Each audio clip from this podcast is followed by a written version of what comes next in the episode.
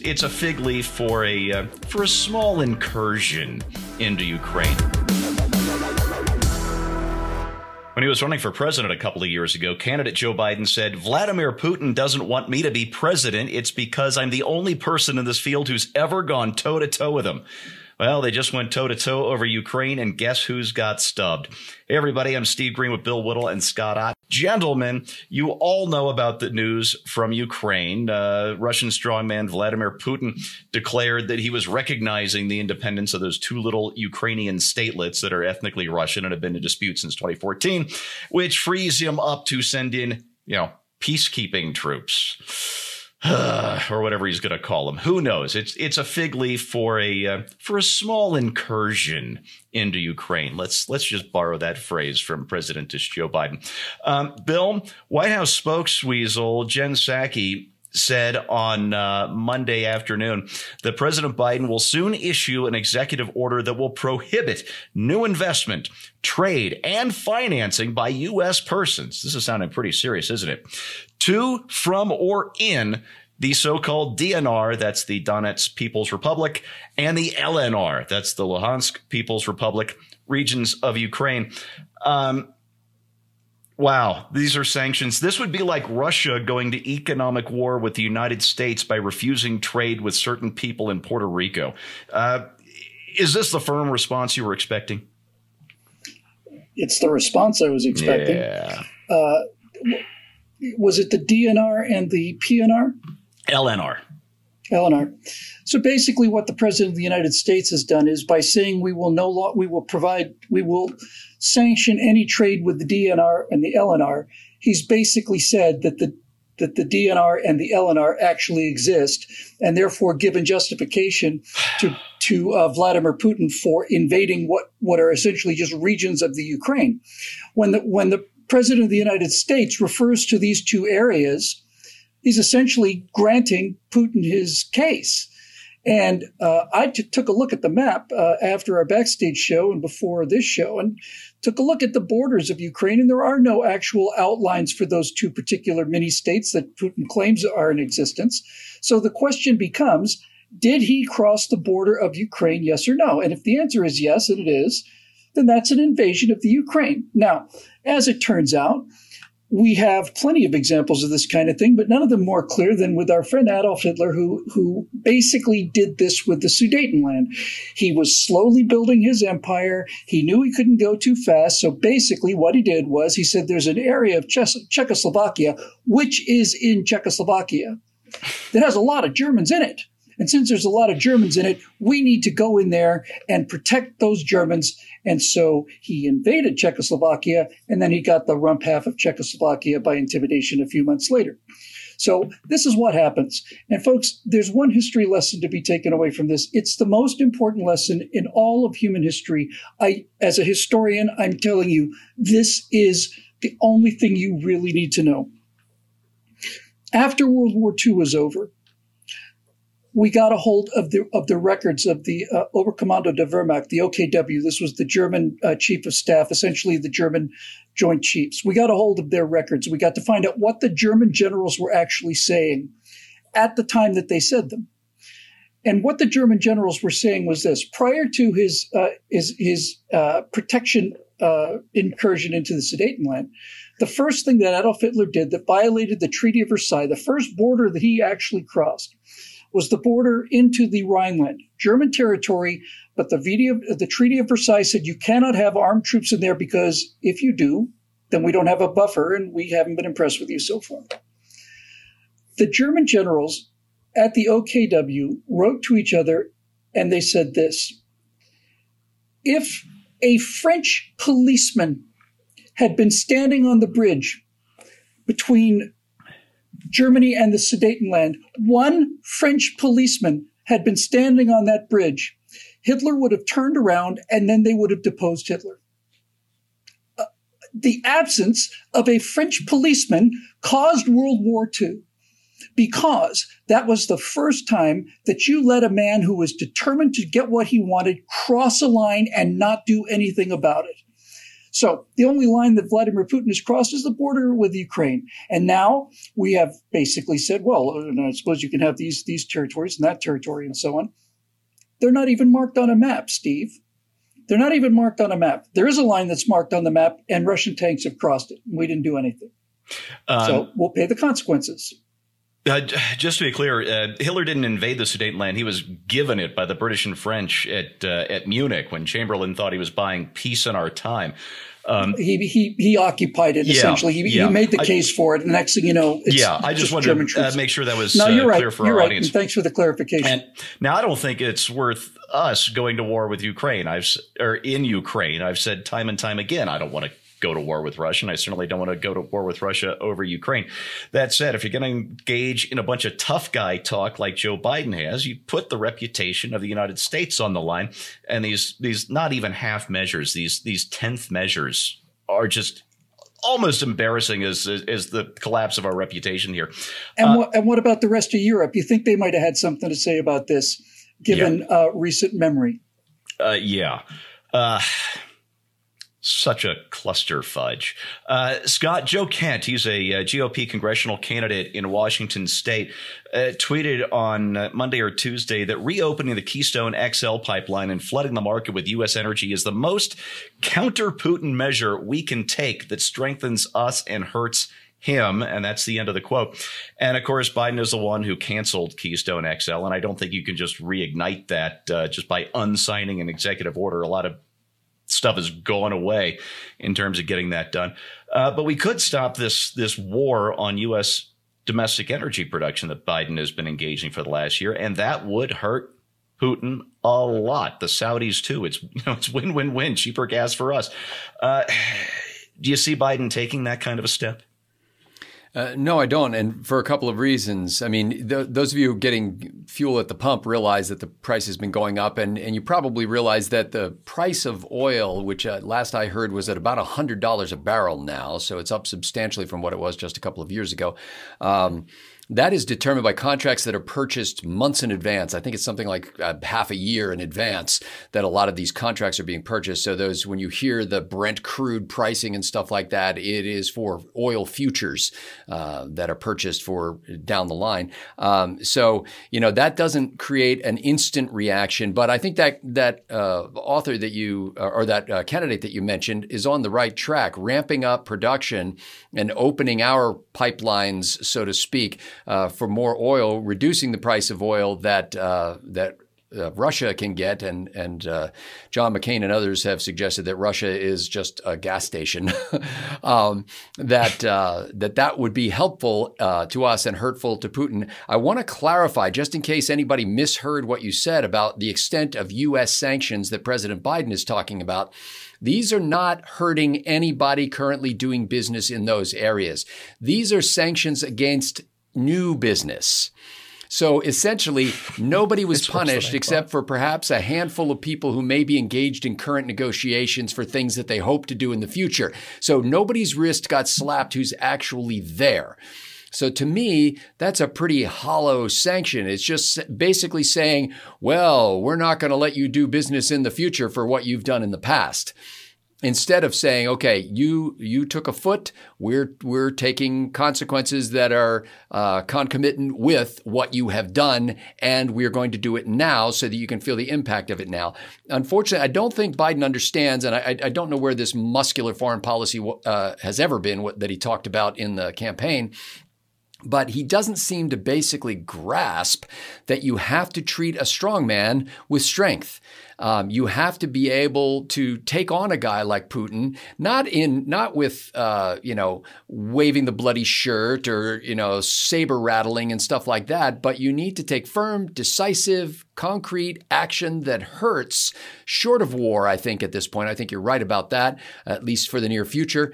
And I don't see that coming out of the Biden administration. Now, the sad thing is, at some point, if you pursue a equivocation and appeasement, as it seems like the Biden administration is doing with regard to Vladimir Putin, you eventually invite more aggression to the point where you are going to have to go to war.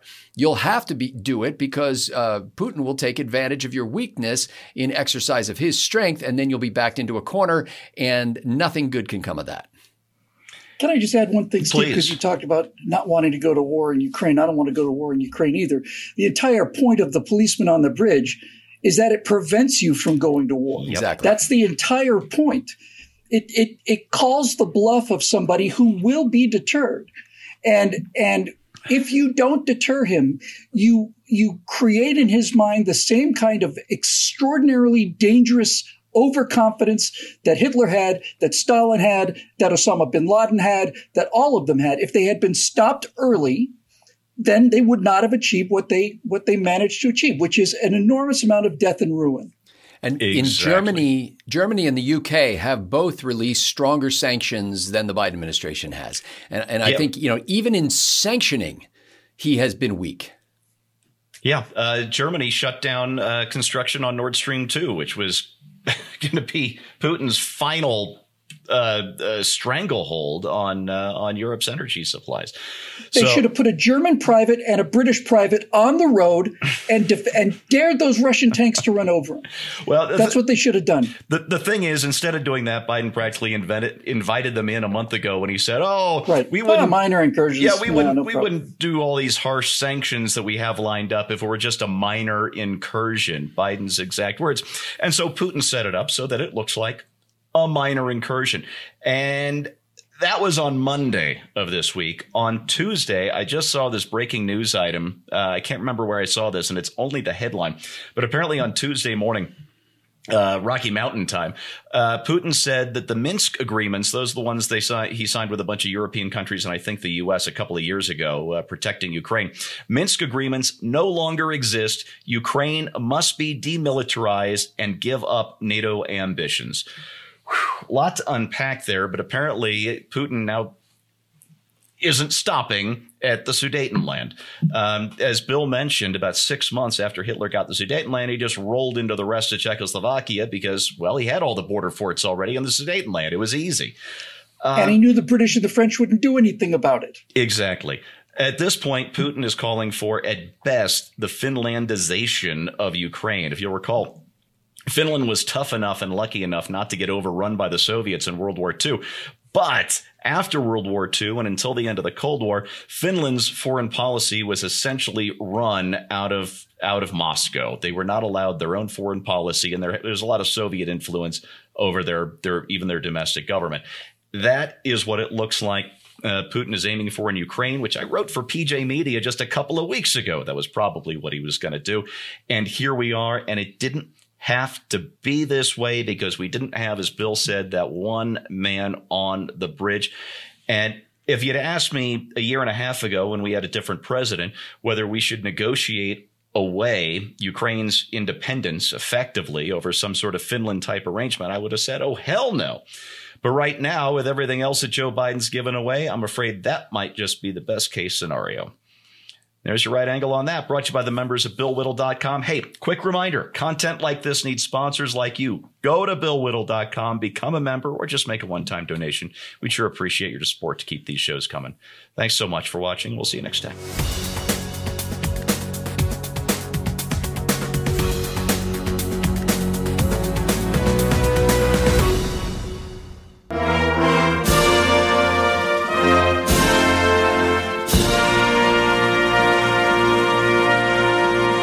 What the hell are we doing? What are we doing? What are we doing? We created a disaster in Afghanistan under this president. We have a disaster with Iran. We have a disaster on our border. And now Russia. I am sick and tired of people projecting their honor and their courage and their genius and their knowledge on the rest of us, claiming this isn't Russia's fault. Russia needs its space, folks. It needs its space. What do you want to go to war with Russia? Do you want to send your kids to fight? Now, most of the people who say this are ignoramuses because they don't realize, I suppose, that we have a volunteer army, not a draft. So nobody's sending anybody to do anything unless they want to do it. But that aside, that argument could be made all the time. Now, what are all these great sanctions that are coming down on Putin? What are they? Two banks that the oligarchs can't do business outside Russia? Those are the great sanctions so far? Well, no wonder Putin's ignoring them and laughing at them. This is the best Europe can do and the United States can do and our other allies can do. This is the best we can do. Why aren't we pouring arms into Ukraine? We've done it before in our history. We had the Berlin airlift. 1967, we had the airlift. Excuse me. The Yom Kippur War, we had the airlift where Nixon was sending weaponry into Israel. Why are we having a major effort now to arm the Ukrainians? I'm not talking about sending American infantry in to fight the Russians. And what is it with these liars on TV who keep spewing such crap? There's a lot we can do. Well, what does it have anything to do with us? Oh, I don't know. Maybe because Hungary and Poland are on the border and the Balkans and NATO, that's been an alliance since the end of World War II that we set up to prevent, hopefully, a situation like maybe it has something like that. Or maybe Xi's watching and he has his eyeballs on Taiwan. Or should we let Taiwan go too? Taiwan, Israel, sure, they can all go to hell, right? Who are these fools on TV and radio? Not just the left, but who pretend to be conservatives. Conservatives believe in protecting this country. In prudence, not ideology, when it comes to international relations. Oh, and I love this argument. Well, Biden won't protect our border, and yet he wants to protect the Ukrainian border. No, he doesn't want to protect the Ukrainian border. He's done damn near nothing. And besides, that's not the guiding principle, what Biden does or doesn't do. We could secure our border, for God's sakes, and support our friends and allies. I know this is possible. We've only done it for more than half a century. And we did it under the last president, President Trump, when none of this was going on. None of it. The same mouthpieces. The George McGoverns of the Republican Party in TV and radio. When Trump took out Soleimani, they said Trump was provoking war with Iran. So in other words, anytime we defend ourselves or our alliances, we're provoking war. What kind of sick mentality is this? You saw Putin the other day. You heard what he said. He wants all those countries back in his orbit, whether they like it or not. How many of you are Polish? How many of you are Hungarian? How many of you are Russian and escaped from there? How many of you are Ukrainian? And I can go on and on and on, the 15 captive states. Do you think Hungary supports what Russia's going to do? No, why? None of their business. They're not Ukraine, because they know. You have to be Helen Keller not to see and hear what's been going on. The history of Europe is more than clear. Most of us had relatives, close relatives, who fought in World War II.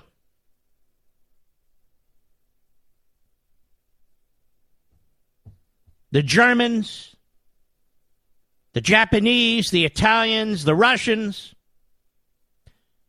all have designs on their neighbors. Why did we have a Cold War? Why did we give a damn what happened to Europe? Why were we celebrating when the Soviet Union collapsed if we don't give a damn? In fact, why do we have a military that's so big? Maybe the American Marxists are right. Maybe the neon surrender crowd in the Republican Party's right. Maybe we ought to slash the military by 75%. Just put nuclear subs on our shores. Just have a few jets, a few bombers here and there. Screw everybody else. Here we are. Where's their red line? If it's not Ukraine, is it Hungary? If it's not Hungary, is it Poland? Where do we draw the line? And why does it matter where we draw the line when it'll be too damn late? So no, the choice isn't between absolute appeasement and, in fact, overt support for Putin, which is what I'm hearing, or nuclear war and American troops. That's not the choice. It wasn't the choice under Reagan when he destroyed the Soviet Union, and it's not the choice today. But by God, where are the sanctions? Where are they? Oh, we got sanctions lined up, baby. Putin's going to know he's going to be punished. All day long, I'm reading about these sanctions. It's a couple banks. It's nothing. It's nothing. It's nothing.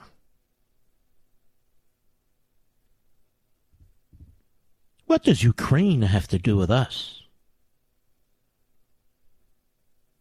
Then the next question. What does Hungary have to do with us? What does Poland have to do with us?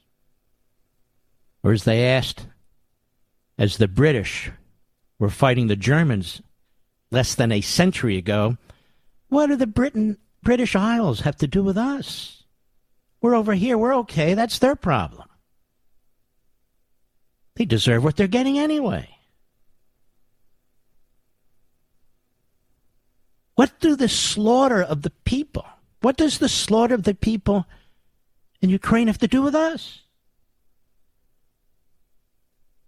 What do the concentration camps have to do with us? Oh, you know, you neocons. Anytime you hear some punk use that phrase, they're talking about Jews. They're talking about Jewish intellectuals. And you know, it's a funny thing. When I look at Putin, Putin reminds me of like a Klansman. Doesn't he, Mr. Producer? Without the hood. He just reminds me of a Klansman, this guy. But it's amazing. The neocons. What do they mean by that? This is a movement that was formed by mostly intellectual Jews in the 50s who stood up against Stalin. Many of them became Republicans. Many of them supported Ronald Reagan, were in his administration. So what are they trying to say to you about the neocons? What neocon? Who are they talking about? Is Joe Biden a neocon? Is Blinken a neocon? Who's the neocon? What are they talking about? Are the neocons all getting together with a script and saying, hey, we want to go to war. We want Russia to invade Ukraine so we can go to war. We're part of the war machine. What are they talking about, ladies and gentlemen? Why do they use such labels? No. I want to know. What's the issue? And yet it's they who are the appeasers to a former KGB senior operative for the old communist Soviet Union. And some of these people on the left and the right, remember, we're not on the left or the right. We are constitutional conservatives. We're patriots. We're Americans. No left and right here. We embrace unalienable rights. We embrace our history. We embrace the basis for our history and our founding documents. It's not a right. We don't define ourselves by how our opponents define us, but some people really are. Putin is not just a nationalist. He's a thug. The man is estimated to be worth $40 billion. Boy, what an entrepreneur he is, huh? He kills his opponents. Kills them. There should be nobody on radio or TV who makes excuses for him. And those of us who know exactly what's going on, we haven't been brainwashed because of the ideologies being pressed on us out there. No. And for CNN and MSNBC and the New York Slimes and the Washington Compost and the rest of that cabal, you're the bastards who've always supported Russia and the Soviet Union. You're the bastards who took on Reagan, who attacked Reagan, who wanted to build these defensive missile systems, and here we have Russia way ahead on hypersonic missiles that could blow the New York Times building right off the face of the earth in about 10 seconds? Maybe now they understood what Reagan was talking about. Probably not. Reagan being a neocon and all, I guess. The incompetence, the foolishness, the failure of Biden and his administration, the failure to prepare, the failures in Afghanistan and Iran and elsewhere are a disaster to this country, but should not be used as camouflage for celebrating and supporting Vladimir Putin. Period. Of course nobody wants to go to war. Nobody wants their kid to go to war. Are we out of our minds? And if you don't want your kid to go to war, he's not going to war. But we didn't choose to be attacked at Pearl Harbor. We didn't choose to be attacked on 9/11. War doesn't begin in Kansas and Iowa, New Hampshire, and so forth. We have to be mature, thoughtful adults about what's taking place here, not ideologues who knee-jerk and label to push your own idiotic agenda. This isn't federal contractors and neocons conspiring to support a war. There's a war taking place. The Russians are invading Ukraine. Ukraine is an ally. We forced Ukraine to denuclearize. They have no serious defenses. And they're on the border with NATO countries. Should we get out of NATO too? Think about this, folks. I may be the last real conservative standing. I may be the last Reaganite standing. But I'm standing, and I ain't going anywhere. I'll be right back. Mark Levin.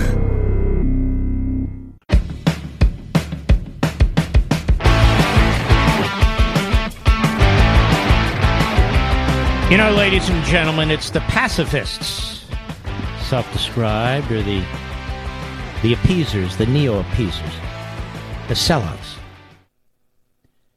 It's their propaganda and their ideology that leads to more deaths of Americans every damn time. Every damn time. Communist regimes, fascistic regimes, tens of millions of citizens dead. These Pied Pipers of stupidity actually want you to believe that just be observers. There's no reason to take sides. There's no reason to assist an ally. There's no reason to fear an enemy. As long as we stay away, they won't bother us. But if you think about it, they have no guideposts. What's an enemy? Virtually all of those in public life who defend, support, or choose not to expose Vladimir Putin for who he is, feel exactly the same way about the Islamo-Nazi regime in Iran. How many have watched these commercials, Tunnel to Towers, Wounded Warriors, and on and on and on? So many of these men and women serving in Afghanistan, serving in Iraq, suffered their casualties at the hands of the Islamo-Nazi regime in Iran. Not all, but way too many. I guess that's our fault, too. When we start to sound like AOC or Tulsi Gabbard, when we start to sound like the most radical elements of the Marxist socialist movements in the 50s and 60s, when we start to spit up the same language as George McGovern of some decades ago, we conservatives, then by God, we've lost our way. I can tell you that. I'll be right back.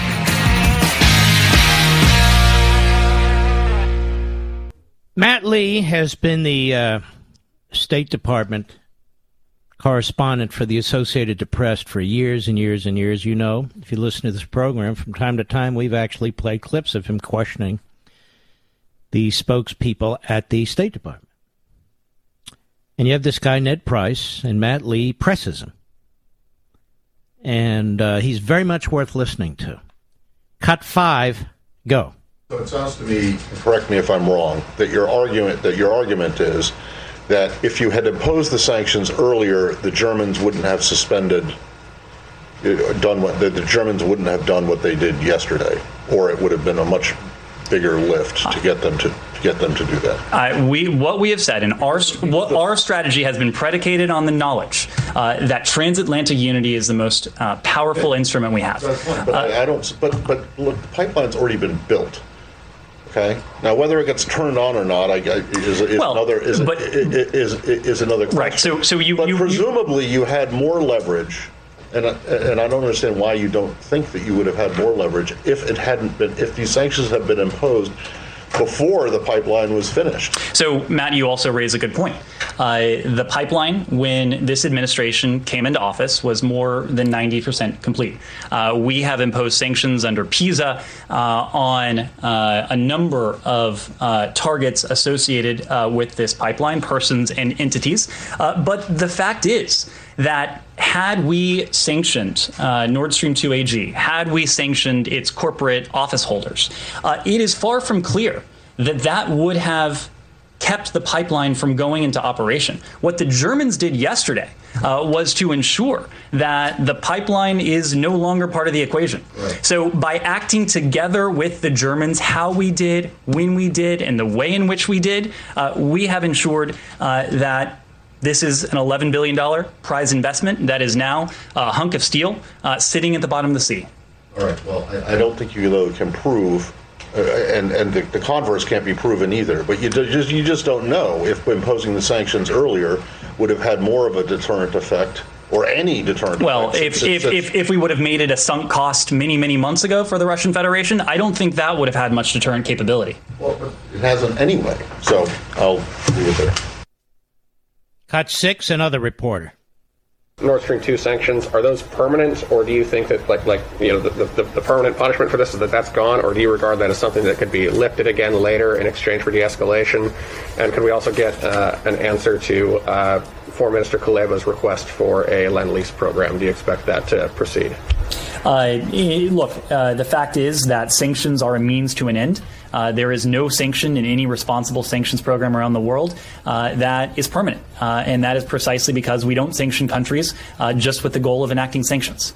This is not a policy to be purely... Oh, my God. Oh, my Lord. So he just told Putin, just rope-a-dope us for a while. You'll eventually get your pipeline back. Now, what should have been asked, and what could have been asked of Ned Price and the other yokels, is why in the hell are you tightening the screws to the American fossil fuel industry, the oil industry, when in fact that would be one of the most powerful tools that we could use against the Russians? I hope I'm helping the neo-appeasers and the others to understand how this works. We could have flooded the markets in Europe, flooded the markets all around the world. We're buying a significant percentage now of our own oil, again from the Arabs and even Russia. Why? Under Trump, just a little over a year ago, we were energy independent. Can you imagine? Putin needs the money to run his army. We could have choked them off. One pipeline's not going to do the trick. They actually have two pipelines, you know. And they're actually still selling their oil, including to us, right now. And so what this administration has done is they have surrendered one of the key economic tools that we have to stop the Russian army and to stop Putin. But because they're so aligned with the American Marxist phony climate change movement, Biden dare not do that. the Democrats are not going to defend us. They're not going to do it. It's really quite unbelievable. Now, I wasn't going to do this, but I am going to do this. There's a man by the name of Alexander Vindman. You may have heard of him. He was the colonel. And by the way, anybody who wants to sue me, Hillary Clinton, Alexander Vindman, you know where I am. It'll be the greatest mistake of your life. I will conduct discovery. I will get every text. I will get every email. I will personally depose you under penalty of perjury. We will know all about you, from your blood type, how many hemorrhoids you ever had. We will know every damn thing there is to know. I've done this for way too long, even before I've done radio, so I don't respond well to bullies and threats. In fact, I respond very angrily. And that goes for Alexander Vindman on CNN today. And what does he do? He attacks Trump. This is Trump's fault. What does Meghan McCain do? She takes out of context, cherry picks what Trump is saying, and attacks Trump. The rhinos and their ilk, the Vindmans and their ilk, are a disgrace. This isn't The View. This isn't some phony impeachment hearing also, where this clown Vindman is protected for no reason whatsoever from real scrutiny. It's Trump's fault, ladies and gentlemen, as you must know. Anyway, so we have this man. He's on the march. We have MJ Lee, CNN White House correspondent. I don't even know who these people are. They just pop up all over the place. They must just yank him out of journalism school. Cut 9, go. But a question that the White House is now grappling with is, what purpose do these sanctions serve? Because, Don, remember, up until today, the White House had said these sanctions are meant to be a deterrence. We are not going to announce them until Russia has actually invaded Ukraine, because the hope is that the threat of these sanctions would stop Russia from invading. Good for her.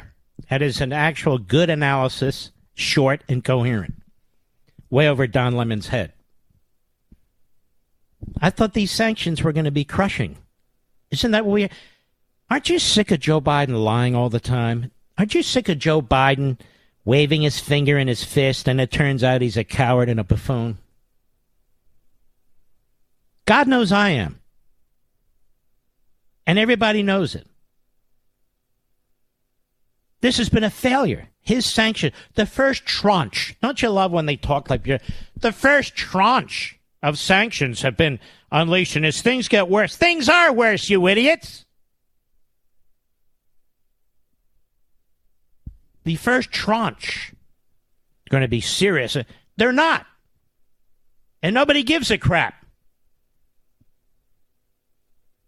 Then we have Ambassador Linda Thomas-Greenfield. You remember her? Oh, she's a good one. Radical left-wing kook. Remember her?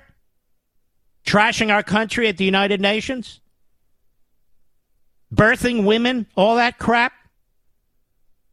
We have like all the wrong people in these places. Secretary of State, Secretary of Defense, President, Vice President, all a bunch of kooks. Speaker of the House. Her dentures falling out of her mouth today when she's speaking. Not literally, but sure as hell looks like it. Then you got Schumer davening there. Nobody even knows what he's saying. He's over there in the corner. So here's this Thomas Greenfield. Cut 10, go. Colleagues, President Putin gave us the clearest indication of his intentions on Monday when he asked the world to travel back in time by more than 100 years before the United Nations even existed, to an age of empires. You know, it's interesting. I hear these people say that about our own country, don't they, Mr. Producer? Travel back to the founding of America. When that was going, that was the indigenous peoples, and they. I think Putin learned it from them. I think Putin learned from the American Marxists, his own propaganda. Go ahead. Russia can recolonize its neighbors, and that he will use force. He will use force to make a farce of the United Nations. The United States rejects that firmly. This is 2022. We're not going back to an era of empires and colonies or to the USSR or the Soviet Union. We're not, but he is. And we're not prepared to do a damn thing about it. I asked a question on my opening monologue on Fox 3 Sundays ago that has been repeated since on the same network. What will this administration do, God forbid, if those Russian tanks start to roll into Hungary or Poland? What will they do? And what will the mouthpieces on TV and radio, who are so in love with Putin, what will they say? It's okay. Maybe we can get some kind of signed agreement. Maybe we'll even sign it in Munich. You never know. What will they say? It's none of our business. Go ahead. We have moved forward, and we must ensure, as the permanent representative from Kenya said in the Security Council on Monday night, that the embers of dead empires do not ignite new forms of oppression and violence. Unfortunately, the fake reality Russia wants to create is already having real consequences for the people of Ukraine and for the world. Yeah, how about that? It's called realpolitik. So why didn't this administration properly arm the Ukrainians? Why? I'll be right back. Mark Levin.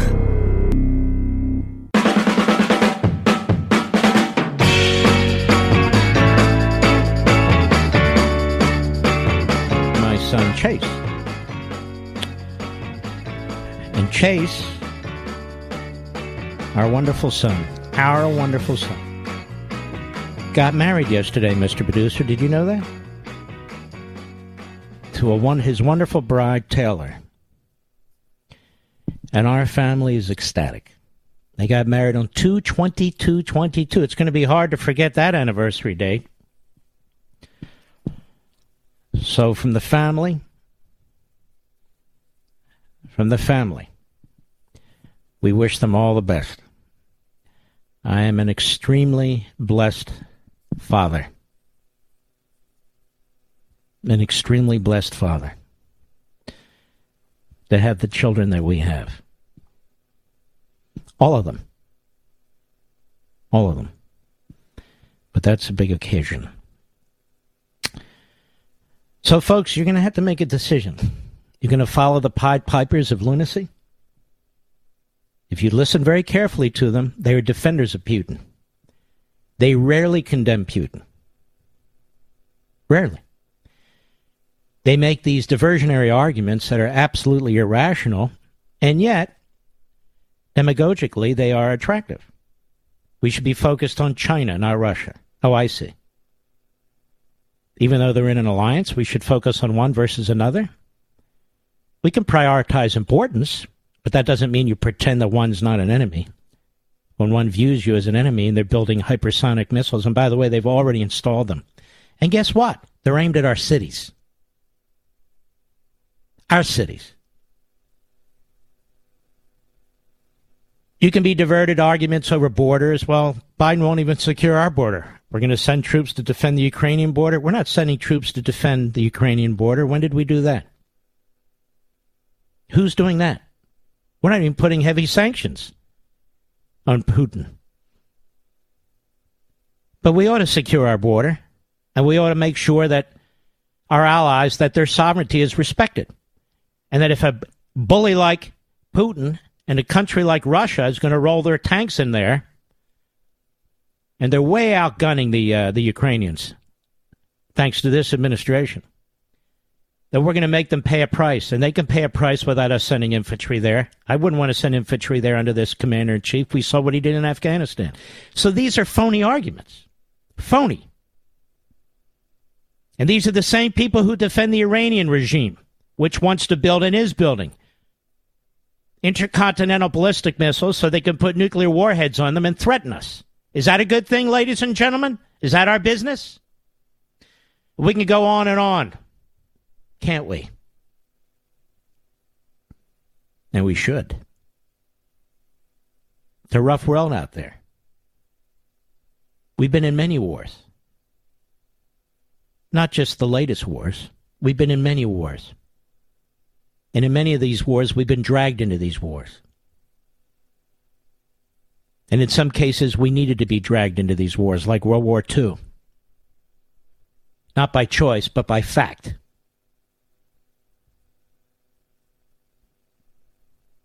Most of the people who are sitting on their fat asses in Washington and New York, neither they nor their family members have served in the military. Some have, most have not. Their perspective is the perspective of a Washington insider. We conservatives have had cycles of this sort of mentality.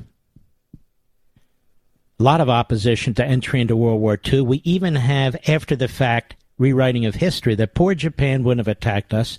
If only we hadn't cut off their oil supplies, Japan wouldn't have attacked us. I mean, that is drunken stupidity.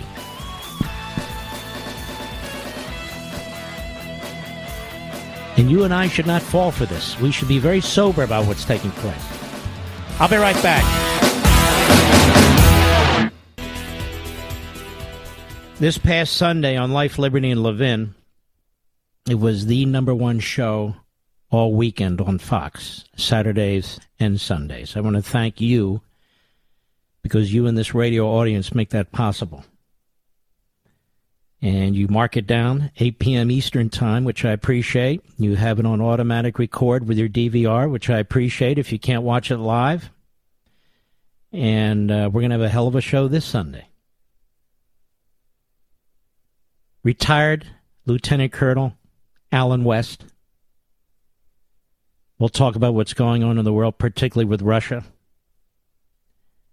And he's also a Republican candidate in the Republican primary for governor of Texas.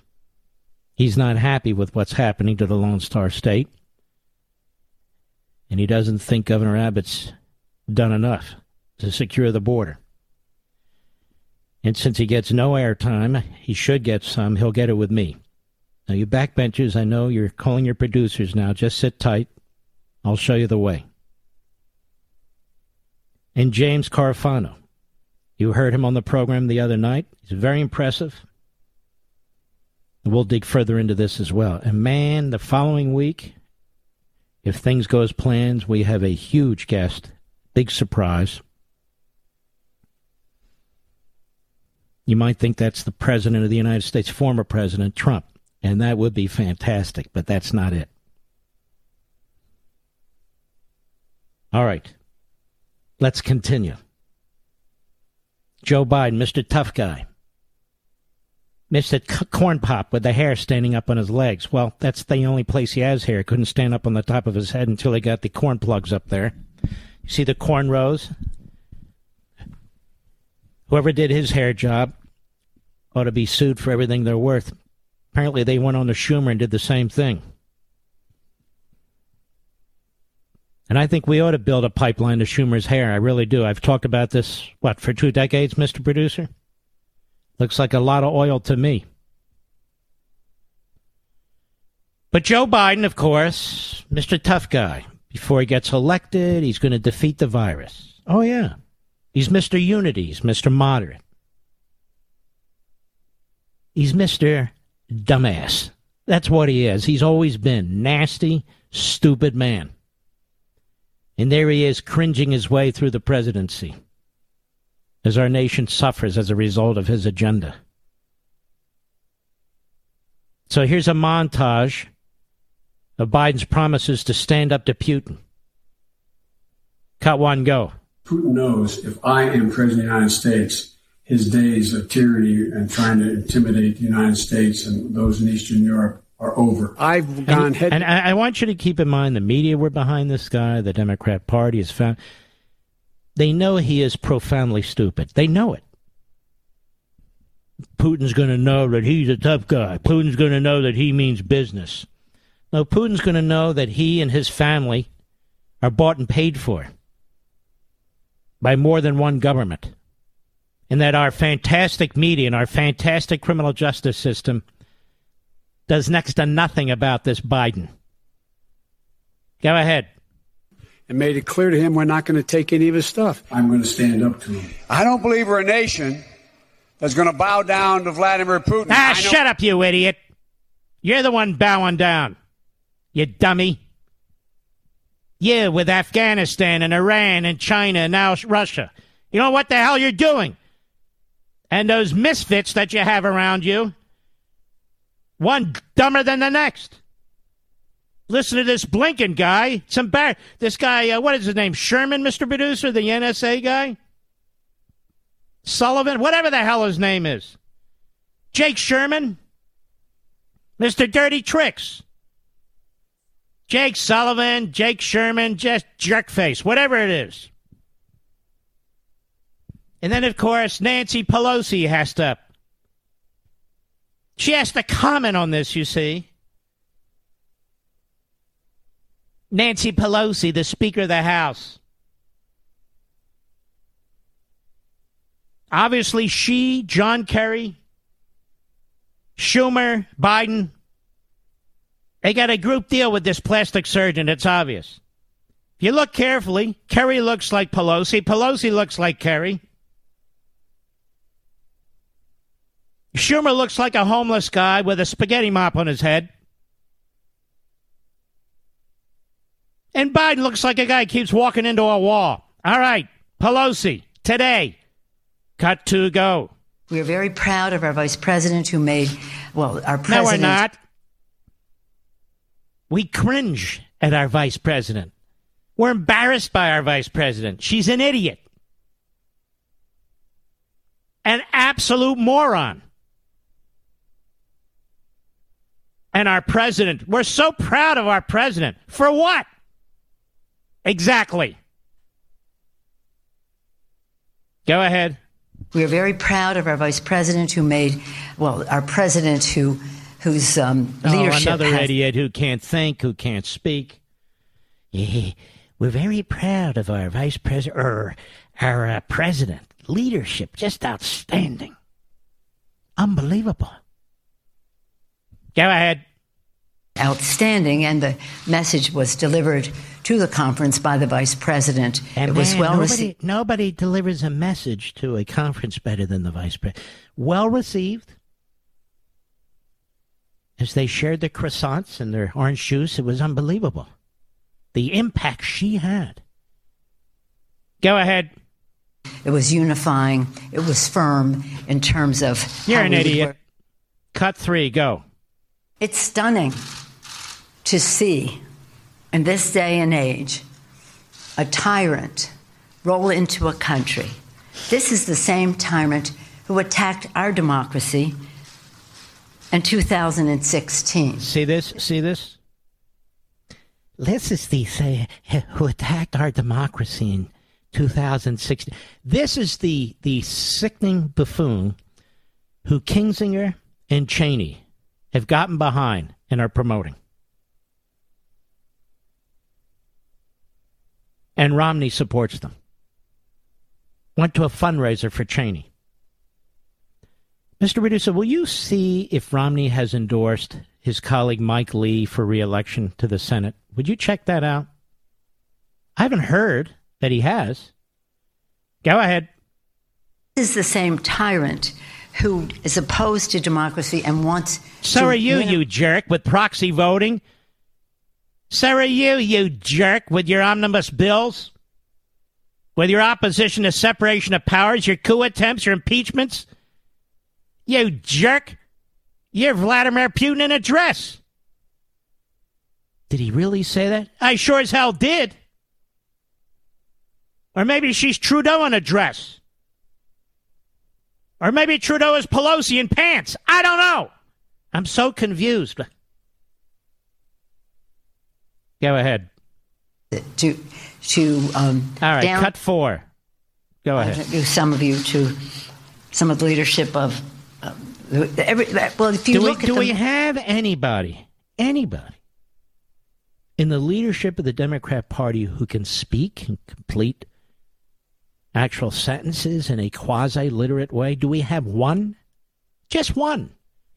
With no cackling, with no davening, with no mumbling. Just one. We asked for one. And the answer is no, we don't have one. Top of cut four again. Mr. Producer, get the mumblers ready if you would, too. Cut four, go. I introduce some of you to some of the leadership of...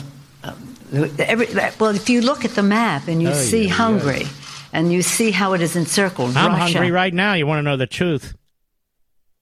Well, if you look at the map and you see Hungary, and you see... Go ahead. Belarus. Crimea. Whoa. Let's take this one from the top. It's just too good. Go ahead. I introduce some of you to some of the leadership of... if you look at the map and you see Hungary, and you see how it is encircled, Russia, Belarus, Crimea, which they have taken over, but have, it's still a danger now to Ukraine. And then you see Poland and Romania and all of those countries just abutting that's a Russian influence.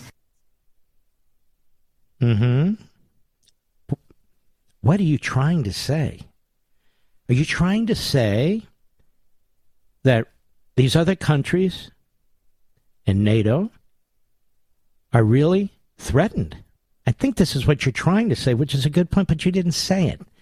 Here's what you said. Go, Mr. Producer. What are they? Can they get a funding? The ghost track? They have an idea.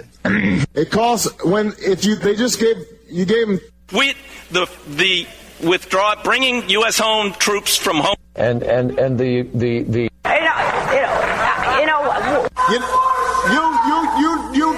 you need somebody. Wait, so finally.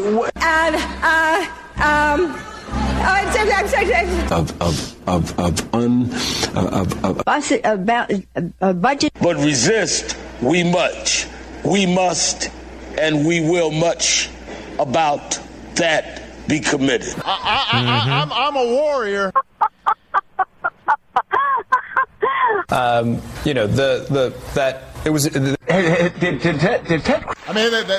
said that. Look, we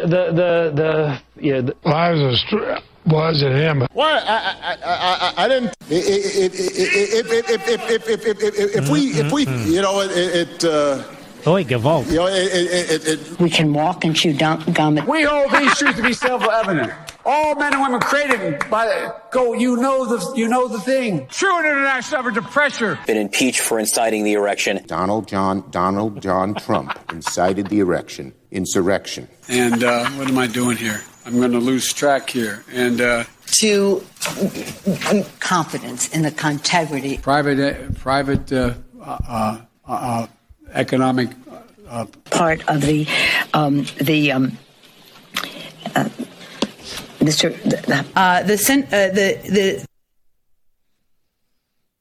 God help us. I'll be right back. Mark Levin.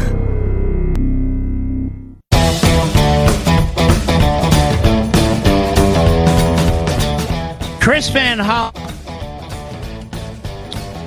is the most translucent member of the Congress, I would say. Wouldn't you, Mr. Producer? I would. Like a badly cut gemstone, you can look right through the guy. And you know what? No conscience, no soul, no mind, no principles. Fits in perfectly as a Democrat member of the Senate from Maryland.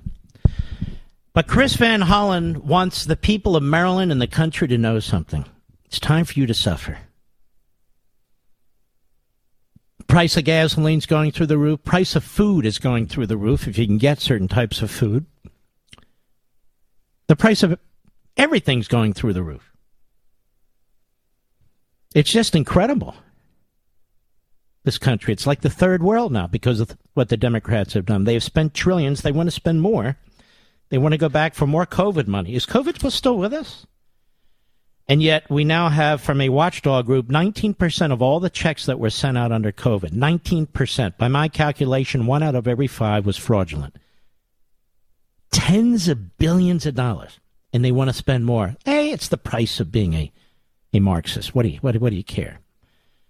And as tax time is coming around, and fewer of us, but many in this audience, are paying taxes, you have every reason to be disgusted. I pay so much in tax. I'm so disgusted. But nobody cares. But Chris Van Hollen's there on MSLSD today.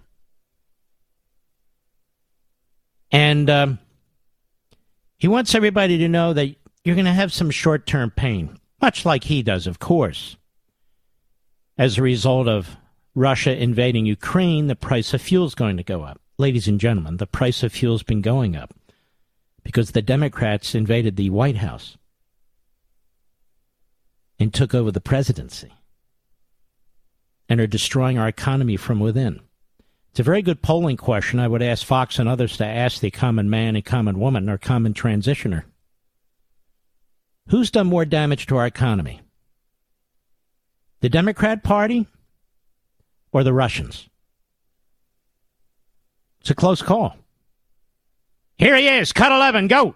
Jose, look, the reality is that this is a moment where we will have to experience some short-term pain in order to make very clear that Putin cannot invade Ukraine with impunity. There has to be. So, Jose, why don't you ask this buffoon? Well, then why don't you open up our reserves? Why don't you open up our drilling? Why don't you back off these oil companies that you're destroying? Why don't you embrace energy independence? That way our people don't have to experience short-term price increases and pain. And they're not short-term. You guys have been pushing it already. It's so logical. But the Democrats are ideological. They are pressed by an agenda that does not allow for reality to impact it. Go ahead. Price on him and his oligarch and oligarch. Ah, shut up, you idiot. Nobody listens to morons like you except the morons who vote for you. This dummy. Like he knows something about the economy. Has this guy ever worked in the private sector? I know the private sector feeds his face, but I'm just wondering, has he ever worked in the private? Chris Van Hollen. Oh, Chris Van Hollen. But don't worry, he says, you paying more for fuel will deter Putin. Because this guy's such a deep thinker, and he knows so much about history, world history, and evil men and evil women. He's got it figured out. You pay more at the tank, then Putin will be deterred. If we pay more at the tank, will Biden be deterred too? One really has nothing to do with the other. Because as long as we're not producing fuel and flooding the system, driving down the price, then that tool is off the table. That economic tool that would directly and immediately impact the Russian military, their tanks and the rest, because believe it or not, they're not moving towards electricity. Their electric tanks and their solar tanks and their windmills, the propellers on their heads. That's right. They're just marching. Marching. So Chris Van Hollen, if that is his name, Chris Van Hollen is as stupid as the rest. And when I hear Chris Van Hollen, I'm thinking to myself, wasn't that guy in The Sound of Music, Mr. Producer? I think he was. I think he was in The Sound of Music at some point. Chris Van Hollen sounds familiar to me. He was one of the B actors in The Sound of Music. Running up and down the mountains there. Yodeling or whatever the hell they do. No offense. He's a yodeler. All right, ladies and gentlemen, a lot more. I shall return. You know, ladies and gentlemen, there's a documentary that's on about Lincoln. I've mentioned this before on the History Channel. And what's remarkable is that documentary, its first night was up against my show on Sunday.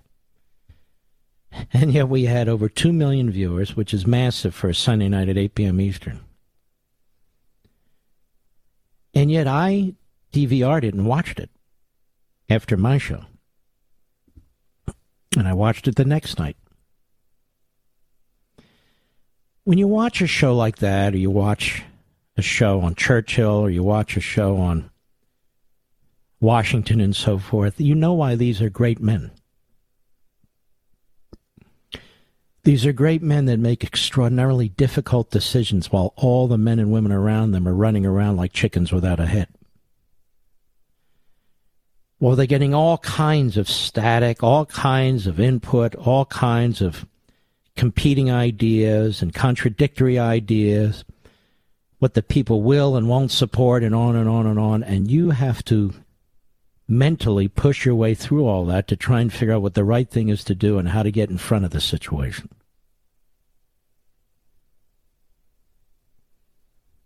Lincoln insisted on keeping the Union together.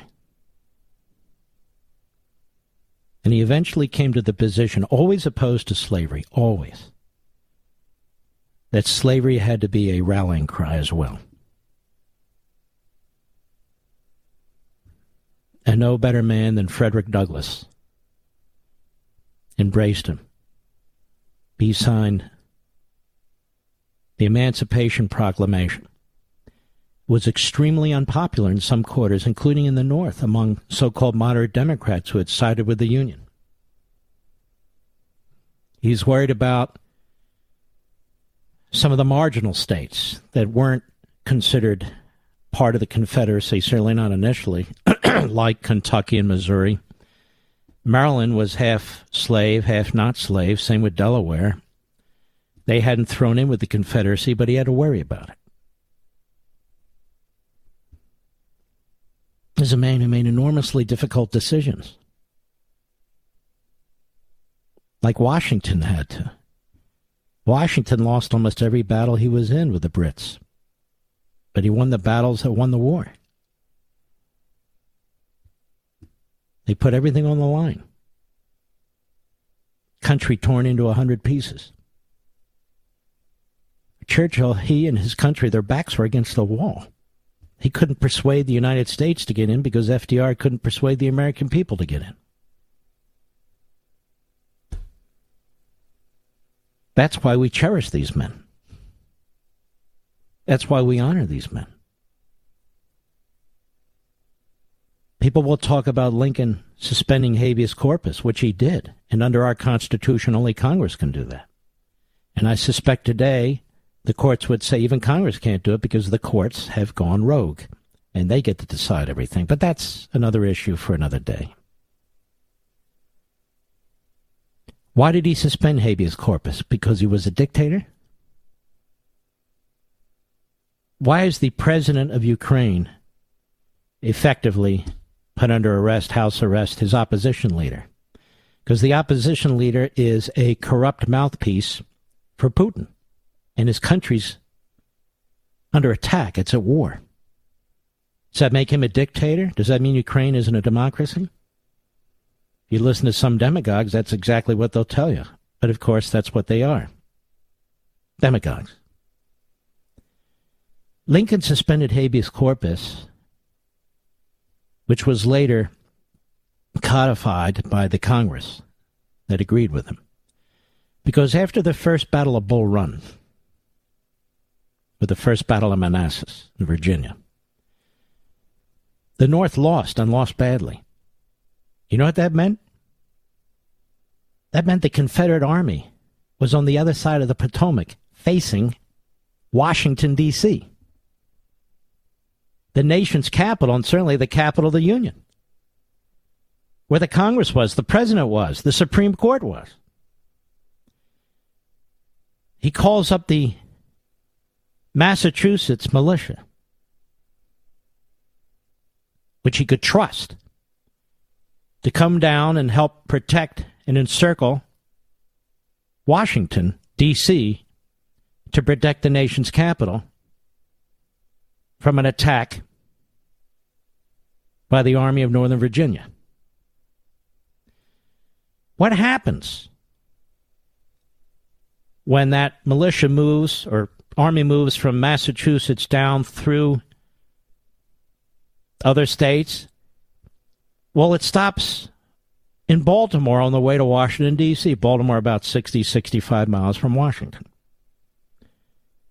But Baltimore was among the most pro slave cities in the north. They were having a lot of problems there. They were cutting the telegraph lines. It was difficult to get information. So Washington, D.C. was effectively encircled because big chunks of Maryland supported the Confederacy. They didn't break away, but they supported. They were sympathetic to it. On the other side of the Potomac sat the Confederacy, the Confederate Army, if you will. So the Massachusetts militia is moving through Baltimore, and what happens? They're attacked by a violent, huge mob of citizens from Baltimore. And they're pushed back because they're far outnumbered. And Lincoln gets word of this, and he knows it's all over if Washington, D.C. is taken. And we can't have, he said, I can't have a riotous mob that's sympathetic to the Confederacy, such as it was, making it impossible to get troops down here to protect the capital. So he ordered the army, the regular army, to arrest anybody who got into the way or they thought would get in the way without a judicial hearing, without due process. He said, throw them in jail. Get them down here. Protect the city. He suspended habeas corpus. Lincoln was a brilliant man. He was a lawyer. He knew what the Constitution said. But he also knew there wouldn't be a courthouse anywhere near the city of Baltimore to even take up these cases. And that's why he suspended habeas corpus, not because he was a tyrant. And that's why the president of Ukraine had to deal with his opposition, party opposite. And that's why leaders do the things that they do sometimes. Not Trudeau, who just basically violated all traditions and customs in Canada, took a law that was passed to deal with terrorists and applied it against his political opponents, who were not committing acts of war or anything of the kind.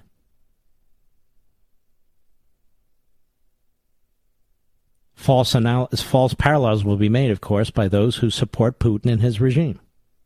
Even in our own country, there is a wing in the Republican Party, a big wing in the Democrat Party, that will not criticize Putin and are highly sympathetic to him, which is shocking. I view this as sort of, I said, when I look at Putin, I think of the Klan. I really do. That he reminds me of a thug. It's not his nationalist, the Russian nationalist and so forth. He's a fascist. That's what he is. That's why I don't even like that term nationalist, because it gets confused with what it really is intended to mean. That's why I say we support Americanism, not nationalism, Americanism. To be abundantly clear about this. So Joe Biden is not a Lincoln. He's not a Washington. He's not a Churchill. He's not any of those things, obviously. He's not going to step up and do what needs to be done. Period. And there are very few in our Congress who will, too. There are very few in our media who speak the truth about what's going on. Very few. They just go along. What are we doing? Ukraine, okay, Ukraine, okay, tomorrow hungry, all right, big deal, I've never been there. No, that's not right. Certainly not from my perspective. I'll be right back. Mark Levin.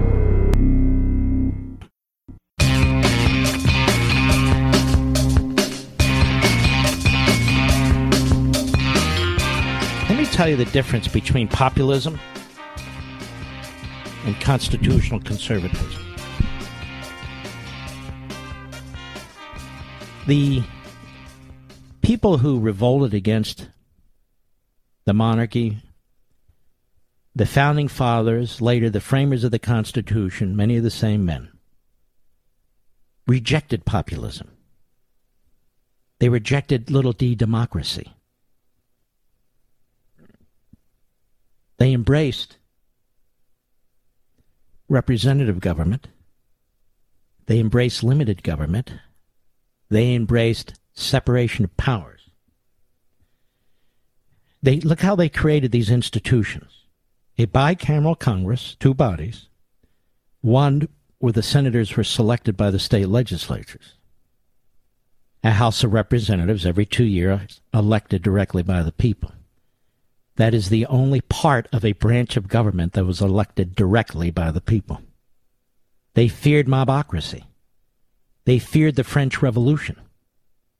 They feared terror in the street. Our founding document is the Declaration of Independence. Do they talk about populism there? What do they talk about in the Declaration of Independence? What's the key to the Declaration, the core? Unalienable rights. Rights that belong to each individual human being, regardless of the government, regardless if you vote, regardless if you live in a democracy. Now, why is that? Because you can't have unalienable rights that people vote for or vote against. Does your neighbor have the right to vote against your due process rights? Does your neighbor have the right to vote against your right to bear arms? Does your neighbor have the right to vote against your belief in God Almighty? You have unalienable rights as an individual, a circle of liberty through which you are not to be molested, whether by a vote or by a dictate. Because if you are molested in that respect, you're facing a tyranny. I am not a populist. I'm a constitutional conservative, like the framers of our Constitution. Maybe I'll elaborate on this a little bit more tomorrow. Certainly, I think I will have to at CPAC. We salute our armed forces, police officers, firefighters, emergency personnel, and our trucker friends. And some of these philosopher professors, Mr. Producer, they can go to hell.